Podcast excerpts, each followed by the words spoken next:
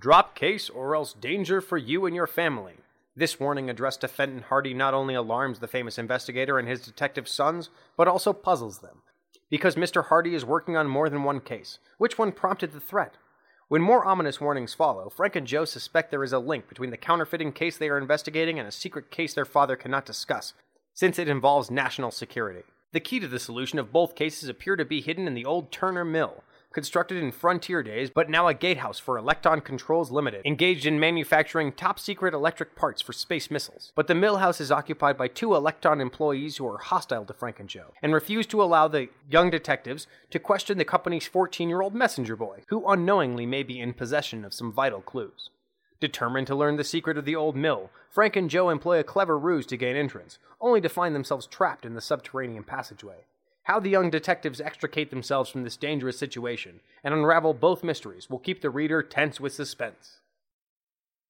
So it happens when I do girl voices. They're all. All, all of your girl voices are also, Southern when I belles. try to draw females, and You they draw them have as Southern huge belles. eyelashes. Oh, okay. I'm just saying, there's like a a lazy way, Mm-hmm. lazy and not effective. Lazy and ineffective, like Chet Morton.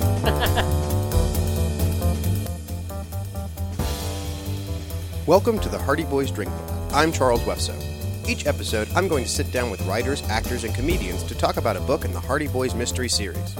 We'll kick back with a signature cocktail, solve a few mysteries, and try to get a summer job at a government research facility.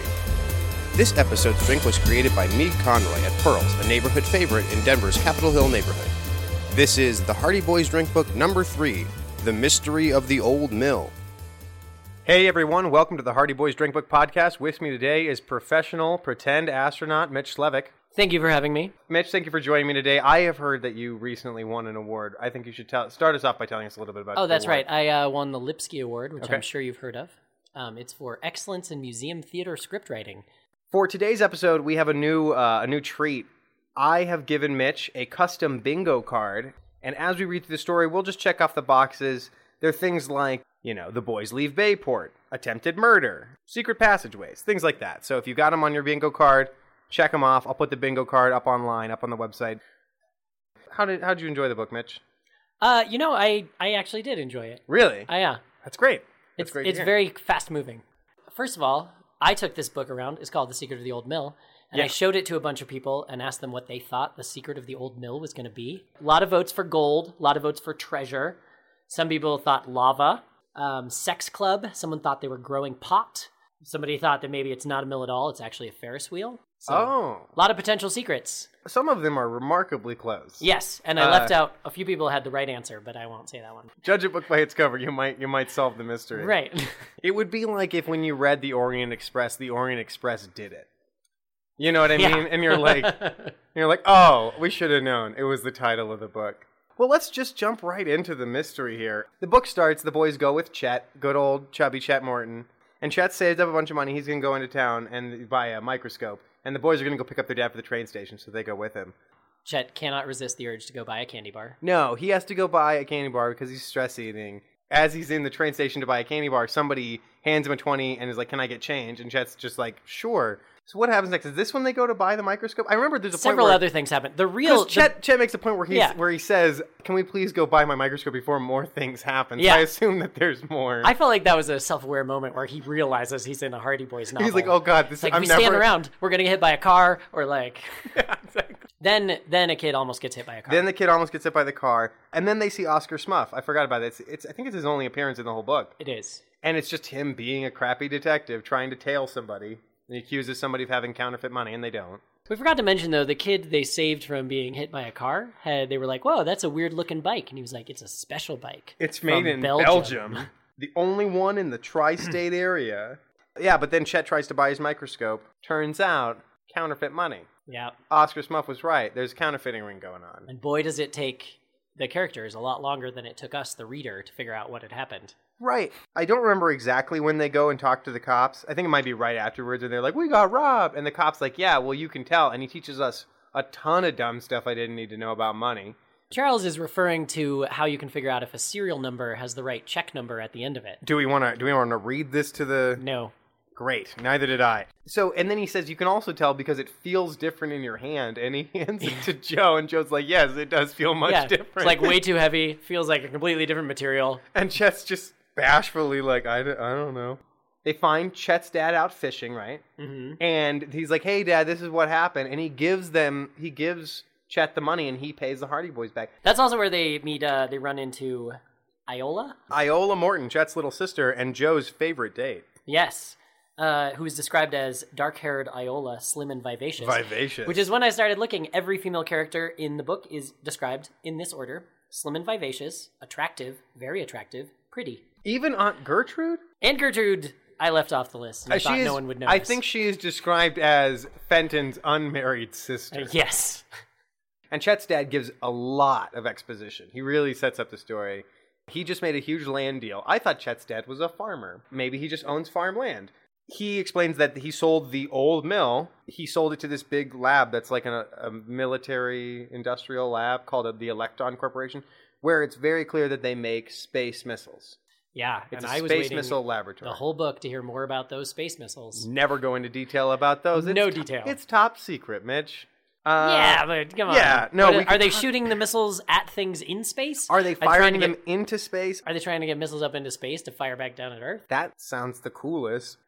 And then they go home and they talk to, oh, this is when we meet. It's her first introduction to Aunt Gertrude, who is added in this book. She's an unnecessary addition to the Hardy household. Laura Hardy so used to being married to Fenton. She's just proud of her boys. So they introduced a character to basically just stand around and like harp at the boys and nag at them. And, uh, Yeah. you know, mind your own business, Gertie. Oh, I love this. So after Chet decides he's going to get a summer job at a secret scientific scientific research facility. Because he's excited about microscopes. He's excited about microscopes this summer. It's summer, right? It's summer vacation. it must be. They never mention the school in this one. He decides he's going to get a summer job, and the boys immediately say what I say, where they're like, Chet, no, that's not going to happen. Well, first they make fun of him for, at the idea that he could get a job. Everyone does. Even like Aunt Gertrude makes a crack, I think, about like the day Chet Morton holds down a job. in the middle of the night, someone comes to the house bang, and wakes them up in the middle of the night. They, they run outside. They see somebody's left a warning. They chase after the person who's on a bicycle, and they find a bike pedal that the person has left behind. It's fallen off the bike. I have never had a pedal fall off my bike while I'm riding it. I've had bikes come apart in different ways, but that's never happened. That's incredibly unfortunate. That is a sweet clue because it turns out that it is an incredibly unique bicycle pedal. Yeah, from uh, where was it? I think it was from Belgium. Belgium. All right, well, let's check in with our bingo sheets here. Do you see anything that's happened so far? The Queen. Chet took them in the Queen. Right. That's a yellow car for first-time listeners. No actual injuries, no picnics yet. All right, that's all we have. Well, Fenton Hardy came home. Got to get your yeah, free square. Totally. Fenton Hardy came home. They look at the note. It says. Do you, do you remember? On, I think it's on the front first page of the book. Awesome. References the note. Yeah. Drop case or else danger for you and your family. okay, that's straightforward. Oh, no, it's not. Because Fenton Hardy is an internationally famous detective who is constantly working on lots of cases. Yeah. So the immediate question that everyone has is what the hell is this a reference to? Yeah, and the Hardy Boys have sort of chosen a case, but only kinda. Yeah, and then they all have cookies and lemonade. Oh, I, I forgot to say they investigate the note. No watermark. I don't know if you've ever investigated a note. They don't have watermarks on them, so we think. Did they look at it through the microscope yet? Yes, they have a fully equipped lab above the garage. It's the first time it's ever been mentioned. I love- Seems like a big deal. That it's a big deal that Chet gets a microscope and he's like, let's use my microscope. And they were and really the boys are like, okay, even though they had an up to date model of their own. Yeah. Poor fifth wheel Chet. The next day, Chet, Iola Morton, his little sister, Callie Shaw, Iola's uh, best friend, go out with Frank and Joe for a big picnic. They're going to go up to the old mill, and Chet's going to try to get a job. Basically, Electron bought the mill, and they've turned it into the entryway to the My understanding Their was big they lab? built a factory behind it. behind it. Yeah. And then they've got some caretakers who are living in the mill.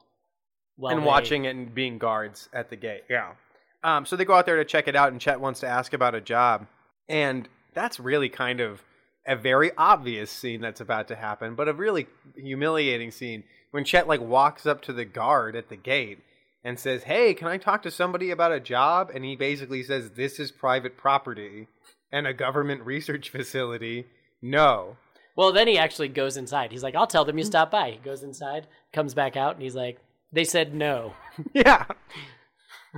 and then they start looking around and they like see they see a green truck. That's that becomes a big thing later. They see Ken's bike. Yeah. And when they when they find Ken's bike, one of the pedals has been replaced. So they know that Ken's bike was used to deliver the warning. This is what I love is they met their friend Ken with his Belgian bike. Yes. Somebody leaves a note on a Belgian bike, loses a bike pedal. They're like, that's Ken's bike with a replaced pedal. Somebody must have stolen his bike. Somebody must have stolen Ken's bike. Yeah. Couldn't be Ken.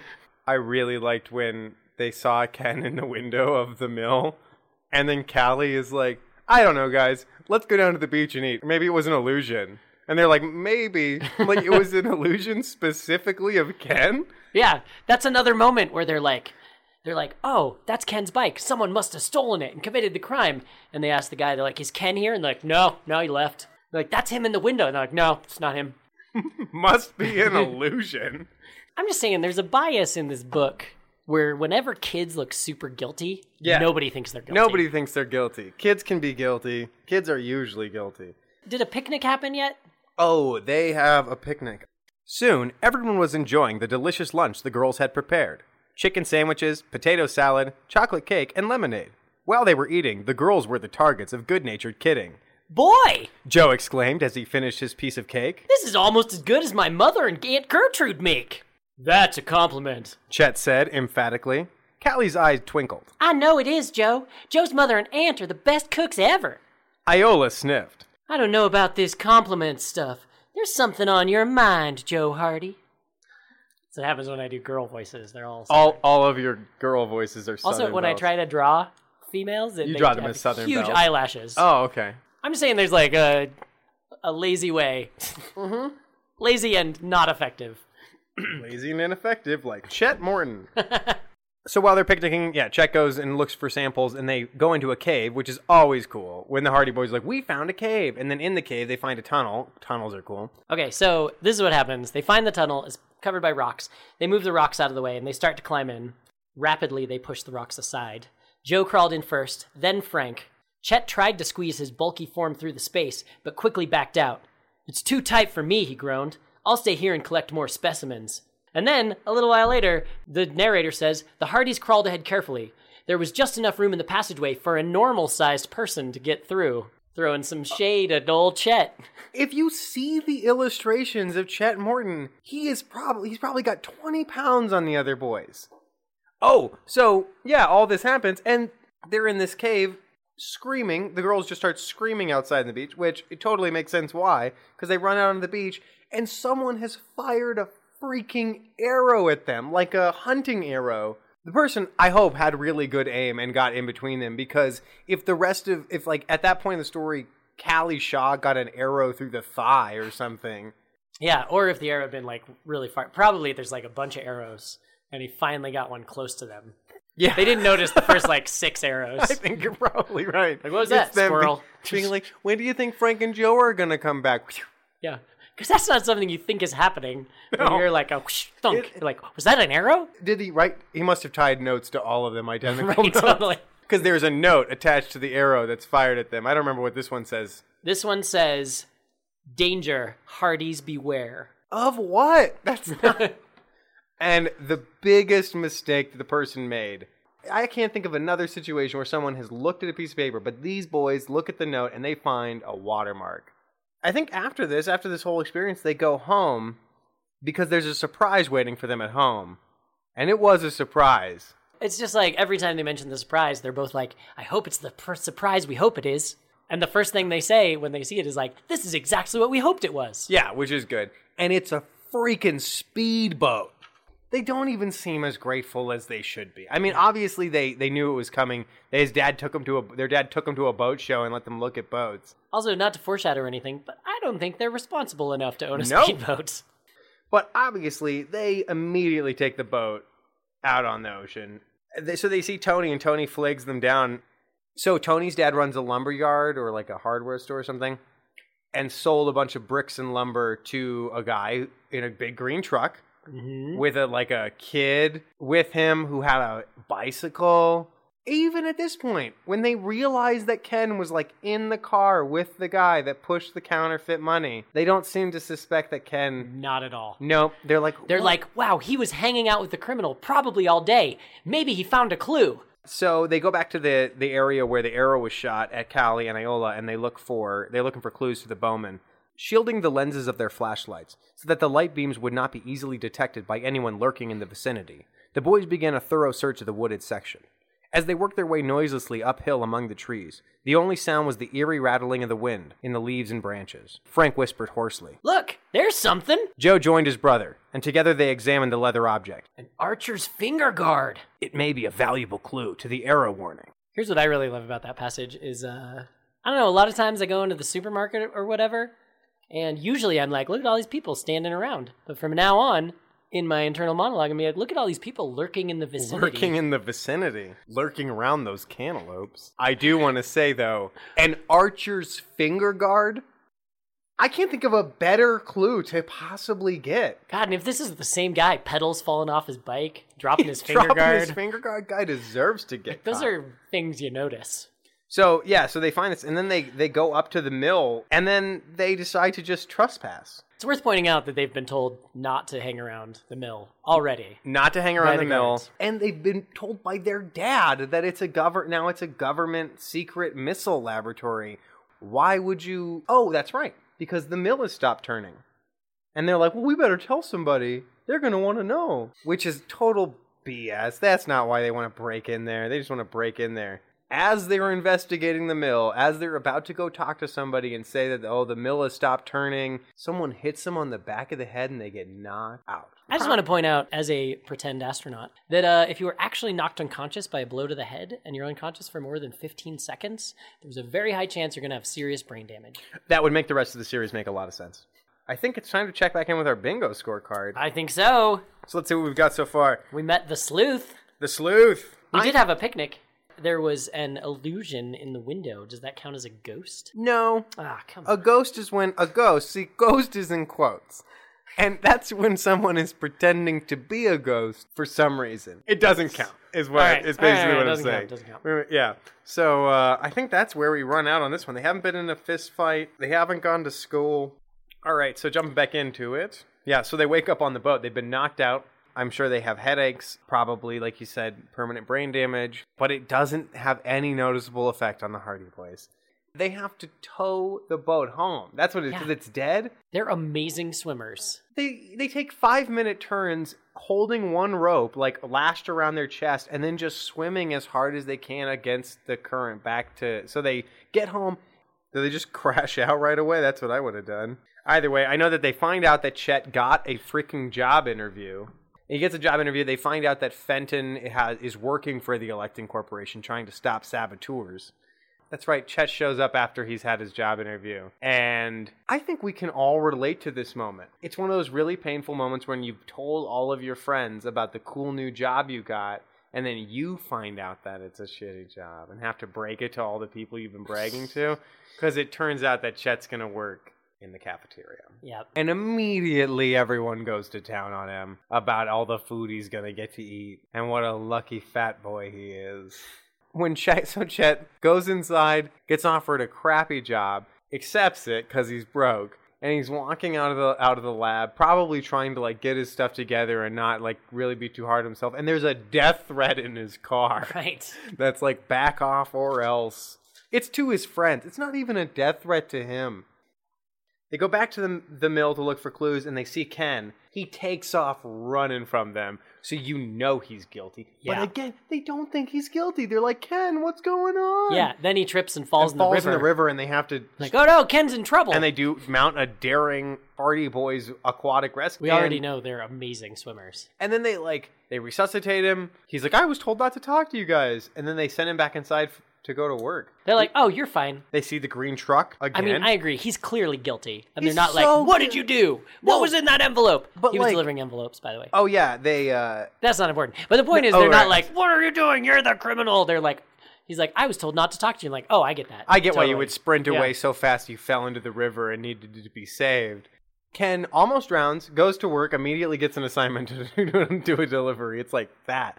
And so they follow Ken into town to this busy office building, really confusing me about the population of Bayport because it's like teeming office building where there's not even enough Right. parking for Chet to come inside. And I think they say, and like- he just drives around. The five o'clock crowd rushing out like sweeps them up, and they can't get through the crowd of I, people. I had no idea Bayport was this big hopping city.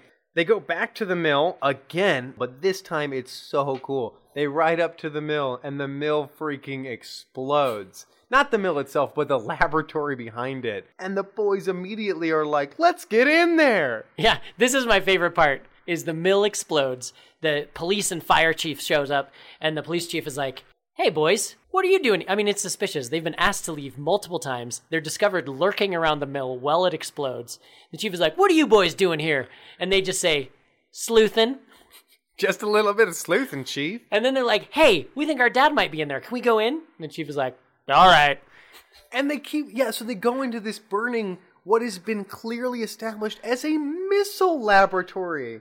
So, like, the first explosion was probably not the last explosion or even the biggest explosion that's gonna happen. And they don't wait for the firemen or the no, police they just anything. walk into the go in with them. Start looking around. They don't find any anything, and the cop eventually is like, "Eh." I don't remember what it is that he decides is kind of risky. Like, its sun starts to go down or something.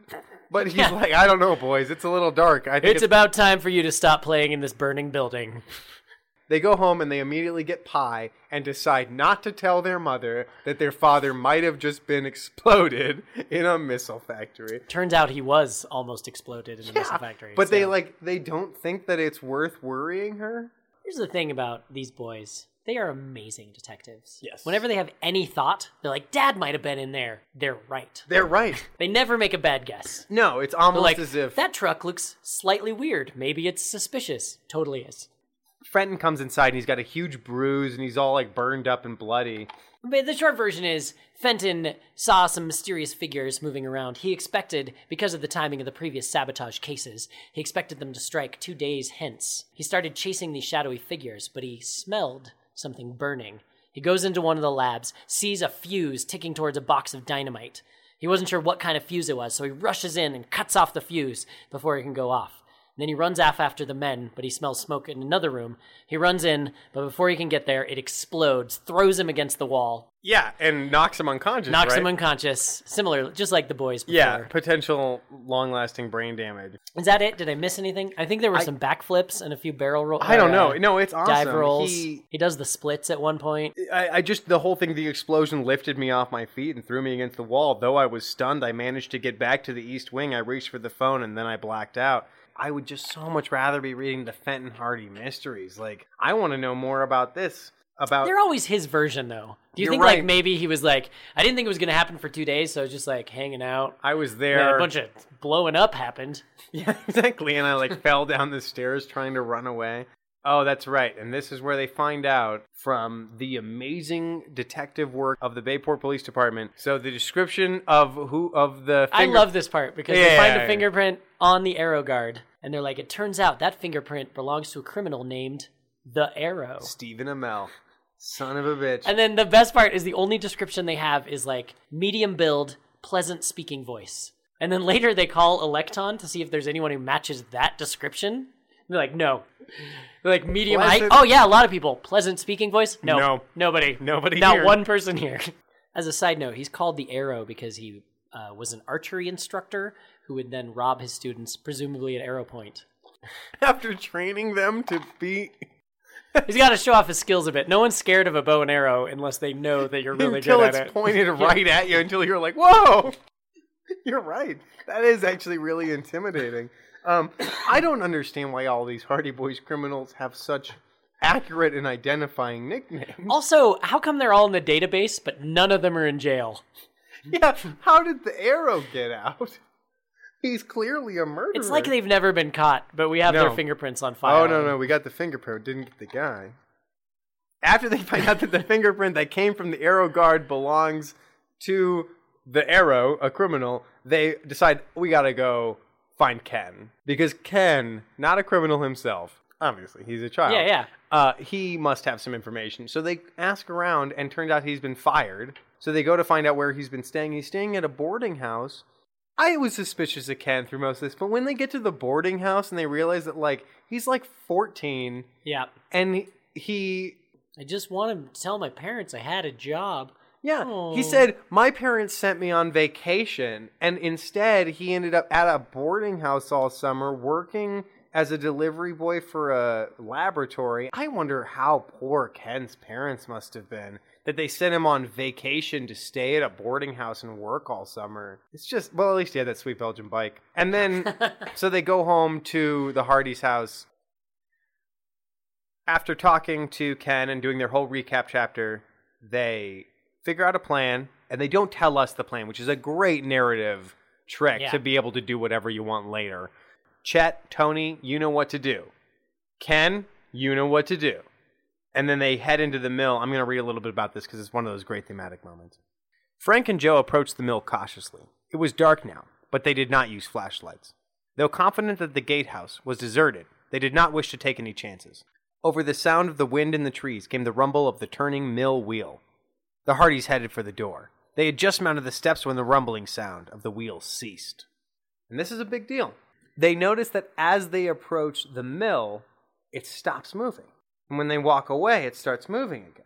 And that there's an electric eye machine, is what they refer to it as, which is what I will now call it from now on forever. There was an electric eye machine that when somebody crosses the beam of it, the mill stops turning.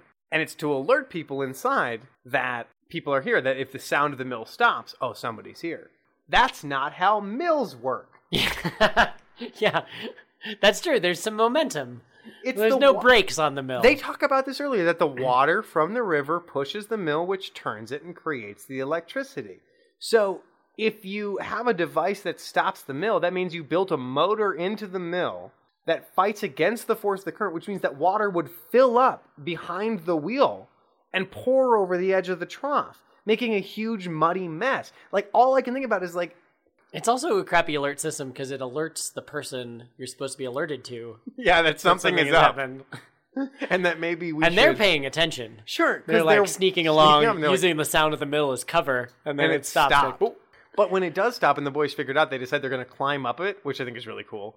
So they break in, they climb the paddles of the wheel, Pretty exciting scene. and they get inside this mill, and it's a lair, basically. It's a bad guy's lair. Like they're looking around, Yeah. trying to find clues. They don't find anything, but they keep hearing something moving. They go downstairs to the room. They sneak in. Inside, perched on a chipped grindstone, was a huge white cat.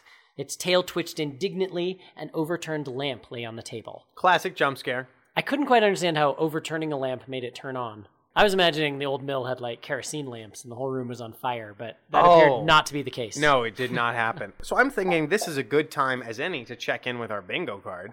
Right now we have trespassing Oh yeah, because they broke into the mill. We've got an animal, an animal. There was an explosion. Uh, their boat was sabotaged. Sabotage. And we've had pie, right? No, when they when they came home, I remember very specifically that when they came home after the explosion, they had pie. All right. I don't think there's been any actual injuries. Fenton was Oh injured. yeah, bruise on his eye. big bruise, bruise on his eye. So they they go into the basement. They find us uh like a There's a shelf with a bunch of tools on it. Joe goes to pick up a hammer. Who knows why? why does Joe need a hammer? and it's glued down. They By the way, they glued the tools to the shelf so they wouldn't fall off when they opened the secret door. Hope they don't need any tools. yeah, I'm sure they have more. I'm sure because that happened all the time. Yeah. They're like, oh man, I just need a screwdriver. couple of weeks. Oh god yeah, damn it! They keep reaching. I glued it. that one down. But then, but then that's the opposite of what happened the previous couple of weeks, where every time they opened that freaking door, everything fell off. And it did, and it didn't happen when they opened it from the outside. It happened when they closed it, and they had to hear all the stuff fall out on the floor. And we're like, oh, but they go into this secret room and they find all of the evidence that you would ever need ever. It's a fa- it's a counterfeit lab where they are making counterfeit money. Also, there's a quiver full of arrows and a bow and arrow like leaned against the corner. With like the arrow monogrammed on it. Yeah, exactly. Everything you could possibly need. Photographs of them knocking out the Hardy of them Boys. together. Yeah, exactly. Oh, the typewriter that typed all of the notes. The typewriter that typed all the notes is in this one. It's all in one room. and they like type a few words and they're like, it's the same It's one. It's the same one. The quick brown fox They've got jumped over the lazy dog. They've got a great eye for typeface. These Hardy Boys. I know it's amazing. Of course, the men get back to the house right as Victor Peters does. They all get back at the Um, same time. and they hear the mill stop. That's how Oh. they know. so it maybe it wasn't such a bad warning after all because they totally notice it as soon as it stops. And the uh, criminals come to the house, so they just immediately close the door to the trap door and lock it, which is exactly what I would do in that situation. Yeah. First, the crooks just sort of walk around outside the room in within earshot, giving a bunch of more evidence, really. And they take an axe off of the tool shed, like the, the the tool thing, and they start hacking against it. Which I thought all the tools were glued down. Yeah. Where'd they get the axes? I know, hmm. serious continuity error. So they start taking axes to the door, which is the first time in any Hardy Boys book where I genuinely started to be a little bit afraid for the boys. Upstairs, when the men were just giving a bunch of evidence, they talked about how like there's a hidden passageway, a hidden tunnel. So they look for the tunnel and they start digging through it. And I actually got a little freaked out during this because Yeah, yeah. So they, they find the tunnel and they crawl into it, and it's just barely big enough for them to crawl, which is horrifying to me. I know That, whole scene is really well described. It's very Maybe- scary. Maybe we should read it? The underground route was a tortuous, harrowing one. The Hardys frequently scraped knees and shoulders against sharp stones in the tunnel floors and walls. They had held onto their flashlights, but did not dare turn them on. Well, this passageway is endless. Frank thought. The close, clammy atmosphere made it increasingly difficult for him and his brother to breathe. Joe thought uneasily. What if we hit a blind alley and we're stuck in here? The boys longed to stop and catch their breath, but they could hear the sounds of pursuit growing nearer and forced themselves onward faster than ever. Frank wondered if Chet and Tony had seen the men into the mill and had gone for help. But anyway, yeah, so they push out past the stones at the end of the tunnel and they realize they're in the cave from earlier. So they're back on the beach. But of course, one of the few smart things the crooks do, two of them went around to the front of the cave. It Se- is a weird scene. Seems like the boys are going to be murdered, thrown into the surf. They are not worried. The boys don't care at all. They seem incredibly confident. They just start asking the criminals questions. Like, we gotta wait for Harold Blum. Who's Harold Blum? Harold Blum is a spy who hired us to work at the mill. I mean, I cannot believe they don't get shot in this scene. They're being super rude. Yeah, like when they're like, they're, like, why'd you let the guy in with the explosives? And they're like, that was explosives. Like, oh come on, you didn't know that was explosives. So you consider blowing up a laboratory to be a small job? And they're like, blowing up a what? Yeah. They stall them long enough that Tony and Chet show up with the police behind them, which means the police were like, they're like, we gotta go in and save our friends. And they're like, you boys go ahead. yeah. guys, hold back, hold back. the guys turn, surprised that people came into the cave. They tackle them, they beat them up. They're armed criminals with a history of of crime, and yet they can be beat up by sixteen-year-old boys, spry, youthful boys. Okay, the fact that they could tow a boat while That- swimming across a bay You're right. means No, these you're right. boys are they're no ordinary boys. They are strong, strong boys. The older men, though strong, were no match for the agile Hardy boys and the furious onslaught of Chet and Tony. Finally, the struggle ended. the saboteur and confiteurs were disarmed and lined up before the cave, their arms pinioned behind them by Joe, Chet, and Tony. Frank took charge of the revolvers. I hope that one of the Hardy Boys books, Hardy Boys number 56, The Furious Onslaught of Chet and Tony. Chet and Tony. One thing about this book that I do have to say is it really taught me how to spell the word counterfeiter. uh, it showed up a lot. I misspelled it a lot, and uh, and that's the end. yeah. They sh- It's a little bit like I don't know, I was kind of thinking like if the Hardy Boys had just called the police. It would have been just like this. Yeah. Yeah, they would have gotten a warrant. They would have searched the mill. They would have found the secret room. They would have found the tunnel to the beach. They would have arrested the people involved. Yeah, so that's the end. So let's do one last check in with our. Uh, Well, wait, hold on. I have a question Oh, about you- the very last sentence. Now, Joe turned to their plump friend. Good thing you bought that microscope, Chet. We started looking for nature specimens and dug up the old mill's secret. When did that happen? I don't know. Uh, one, they didn't need Chet's microscope. They had their own. But I guess they're like trying to be nice to Chet. They're like, hey, Chet, we just had an adventure. And you were there too. First time for everything. Got to have a friend with a car. Okay, so let's look at. So We definitely had a secret passage. definitely a secret passageway. There was a cat, a white cat. Okay, so that's an animal. I think that fist fight because the boys weren't tied up in the in the No, cave; they they were just held at gunpoint. Fist fight though totally counts. There were no minorities. Um, how long had it been since you read a Hardy Boys book? Oh, it had been a long time. Long time. I wonder, I definitely had all these at home, but I don't know if I ever read any of them. Oh wow. I, I had read a lot of them and then uh, realized I don't didn't remember any of any of them. Yeah, that's when I was surveying people about what the secret was. Several people were like, "I read that book."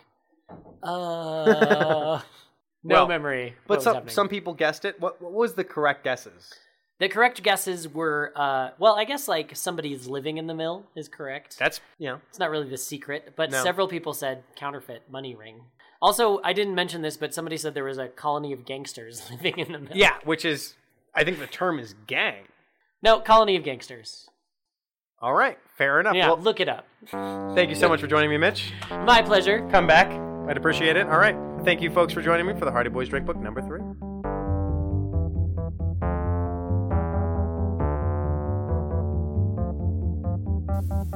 Each episode, a local bar creates us a signature cocktail to sip while we drink.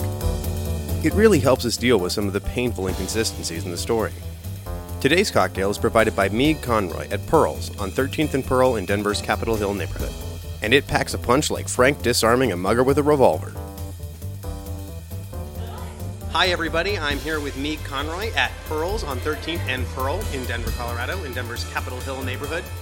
Meeg, thank you for joining us. Oh, thank you so much for having me. So, I hear t- that you spent today painting a mural. Will you tell me a bit about your mural? Yeah, well, to be fair, um, I wasn't painting a mural. I was more fixing it post uh, Hail Apocalypse 2017 of Denver. Um, I remember it well. yes, I think most of the city does, especially the Colorado Mills Mall. But um, yes. so I wheat paste uh, larger scale pieces, and the catch is that wheat paste is not permanent. So hail definitely exacerbated and accelerated the decay process. Um, so today I was kind of cleaning up the wall and preparing it for a new phase and new evolution. That's great. Will you tell us a little bit about yourself and a little bit about Pearls? Sure. Meeg Conroy here. Hello. From the East Coast, moved to Colorado about 10 years ago. Been in the service industry a little over 10 years and been an artist, I guess, all my life. So, balancing bartending and creating art. Uh, Pearls opened two years ago with people that are now my family for sure. Um, concept kind of creating a comfy, clean dive bar with live music on the other half. Uh, but a great neighborhood feel, great community, and it's a great complement to my creation process in general. It is definitely one of the most happening spots in the neighborhood, and uh, the now, the place next door. It's called Your Mom's House. Yes. Tell me a little bit about the schedule of music throughout the week. For sure. So, Your Mom's House is the venue side of Pearls, and every genre is covered. Tonight we have DJs uh, featuring hip hop, trap, electronic. We'll have house acts, and we had a brass band in here not too long ago. It really does cover every range, and it's quite a fun place to be, especially on weekend nights. Uh, there's an extensive light setup and lasers and lots of dancing, so it's a good time. That's awesome. Meeg, why don't you tell me a little bit about the history of Pearls? So the history of Pearls is pretty interesting. This bar has been an establishment for over 15 years, really over 30 or 40, though I've forgotten the names of bars before Yeah, um, the here. two others Yeah. I'll name now. So first it was Snake Pit, which many people remember, and it's always fun to have people come in and kind of reflect. Maybe it's their first time since Snake Pit years, That- and yeah. they kind of admire how the place has changed or reminisce. Um, so it's nice to have that nostalgia and that sense of community and that understanding of it. Then we had Beauty Bar after Snake Pit, which um, is a franchise around the country, and it was run by. This Two- was, this was a pretty classic beauty bar. Oh yeah, it was amazing. This is one of the first bars I came to when I moved to Denver, and something that's really cool about the Pearls bartending staff is every one of us worked at Beauty Bar. Oh, that's great. So there really is a great sense of family behind the bar and within the bar here. Um, and man, it's it's pretty uh, interesting. The basement storage has artifacts, so to speak, from both of those bars. So every once in a while during a bar clean, we'll have to go downstairs, and it's like, where did this stuff come from? But again, it really just um, emphasizes the community and family within Denver and the history here. So this bar has a very special place in my heart and many people's as well. Why don't you tell us a little bit about the drink that you uh, created for us? It's gorgeous to look at, and it is an incredibly interesting flavor. So I generally like dynamic drinks where you're surprised about what comes next. So who doesn't like spice? Well, a lot of people don't like spicy foods, but this drink, uh, Wet Hot American Summer, in honor of one of my favorite summertime movies. Yes, it's a classic. Yes, uh, tequila, typical drink everyone goes for is a margarita. So what's a little twist on it? Take out some of the sugar, add a little heat, and that comes both with Tabasco and Ancho Reyes liqueur, and then soften it with a little simple and a little lemon lime soda. I, what I really love about this drink is that it tastes like a really fantastic margarita that I'm drinking after I've been just wolfing down chips and salsa waiting for my food. I don't think I would need chips and salsa with this. If they just served this while I waited for my food, I think I'd be happy. Definitely, and that's kind of a objective of the drink itself. Is I always like to eat and drink, but this just kind of kills two birds with one stone. So And it also seems like one of those trick drinks where the act of drinking it makes you thirsty. Because like every time I taste the Shh, spice, don't give I'm like, away the secret. oh, okay, okay. That's the mystery. We've solved the mystery. Yeah. All right, Meeg, thank you so much. It was really nice Thank talking you to you. Thank you so much, Charles. It's been a pleasure. The Hardy Boys Drink Book podcast is produced by Jack and Charles Wefso. Our music is provided by Danny Overby. Special thanks to Mitch Slevc, Meeg Conroy at Pearls, Kristen Holstrom, and Taylor Trask at their network. If you have any comments, thoughts, or drunken fan theories, you can find us on Facebook and Twitter, and at hardyboysdrinkbook.com. If you enjoy the show, please leave us a review on iTunes, and join us next time for The Mystery of the Missing Chums.